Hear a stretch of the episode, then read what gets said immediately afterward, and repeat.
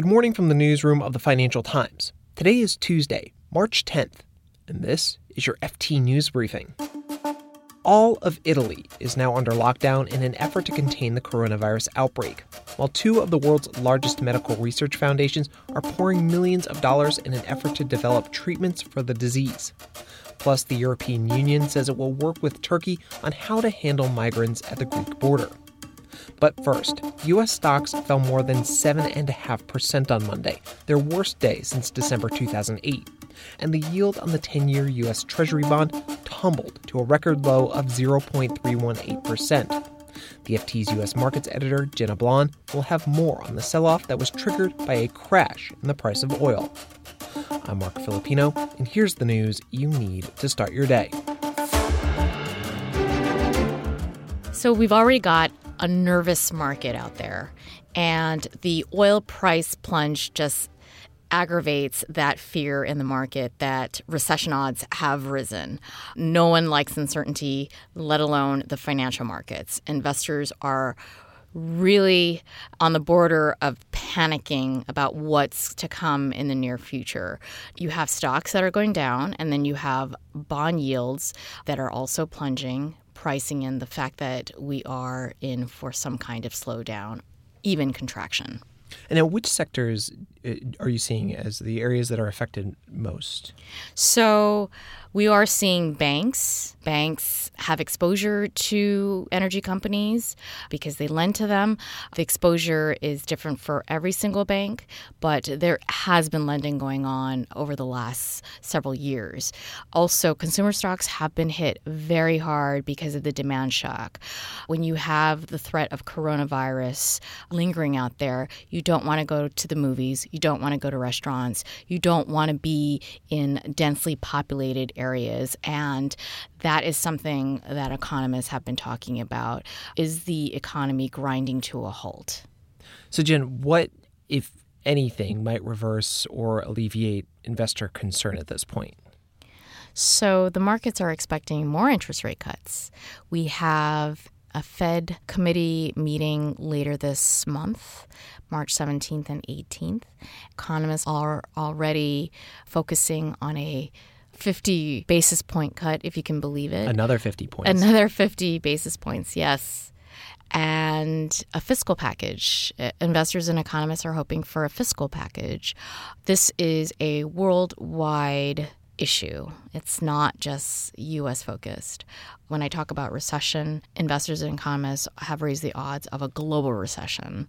That's why you're seeing a lot of uh, safe havens, including cash, gold, treasuries, rally.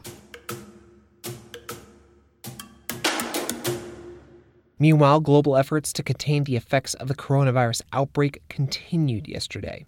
All of Italy is now under quarantine. The government is trying to do this to contain the country's outbreak. That's more than 60 million citizens who have been told to stay in their houses, except for urgent health issues or for work. Schools and universities will be closed across the peninsula, and all public gatherings will be banned until April 3rd. The announcement came just a day after Prime Minister Giuseppe Conte announced that the prosperous region of Lombardy would be placed under quarantine. MasterCard's Impact Fund charity, as well as the UK's Wellcome Trust and the Bill and Melinda Gates Foundation, are jointly committing $125 million in seed funding to develop treatments for the coronavirus. They're calling it the COVID 19 Therapeutics Accelerator.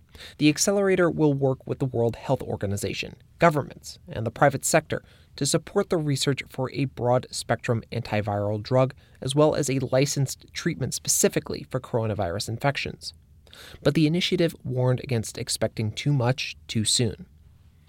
And U.S. President Donald Trump says he's proposing a coronavirus relief package. Yesterday, the president said he'd release details of the package today after a meeting with lawmakers. It includes a payroll tax cut and measures to help hourly wage workers. Treasury Secretary Steven Mnuchin says the measure would help target workers who were hit the hardest and small businesses. And now, an update on the relationship between the European Union and Turkey. Yesterday, EU leaders said they would work with Ankara to revive the 2016 migration deal. Under the deal, migrants, including refugees fleeing Syria's civil war, would be turned away from EU borders and be resettled in Turkey. The EU agreed to pay 6 billion euros as part of the program. But last month, Turkey's President Recep Tayyip Erdogan said he had, quote, opened the gates to Europe and demanded additional financial aid. Mr. Erdogan made an emergency visit to Brussels on Monday, and European Commission President Ursula von der Leyen said she and European Council President Charles Michel spoke, quote, plainly and openly with the Turkish president. Ms. von der Leyen said the two sides would attempt to fill in what she called the missing pieces in the 2016 agreement. And we started the show with markets. Now let's end the show on markets and the fallout from the crash in oil prices. When prices plummeted yesterday, it caused global markets to spiral, but it also marked a seismic shift for the oil industry.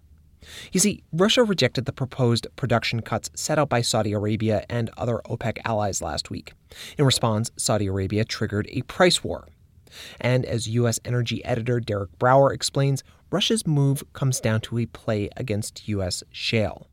Russia was angry at the U.S. about sanctioning its oil champion and angry at the U.S.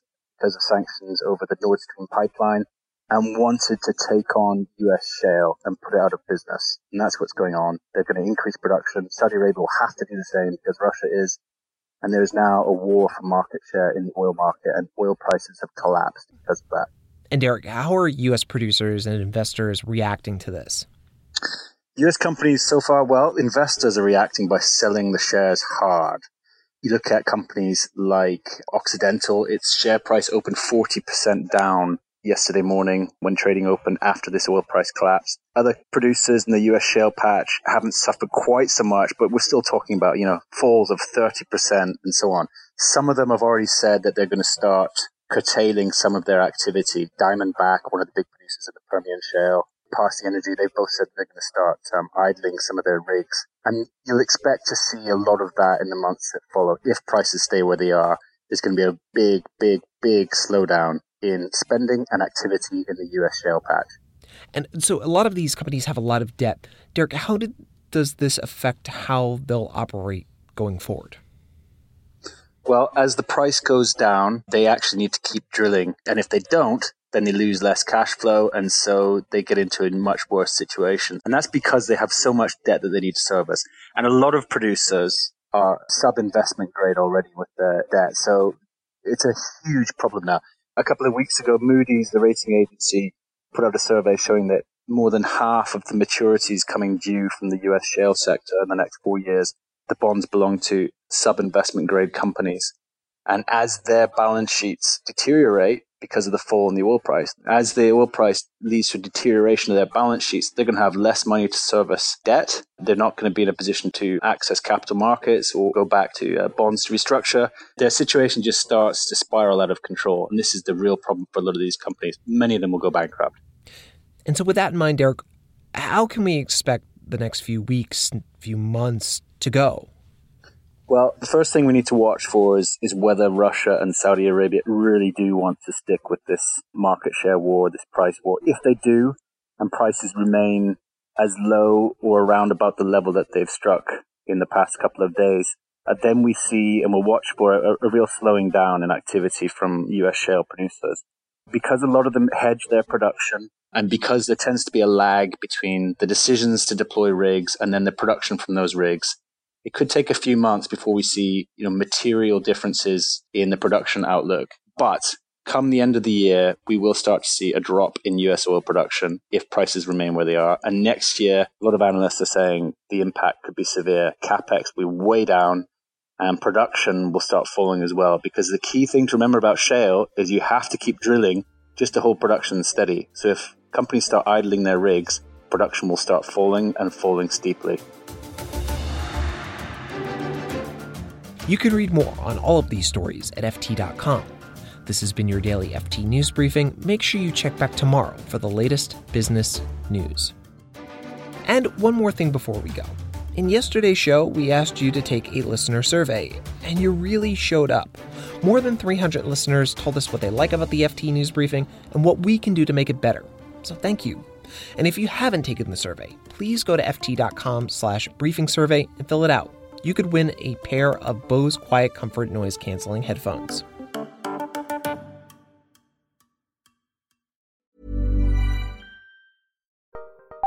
Join Capital Group CEO Mike Gitlin for a new edition of the Capital Ideas Podcast.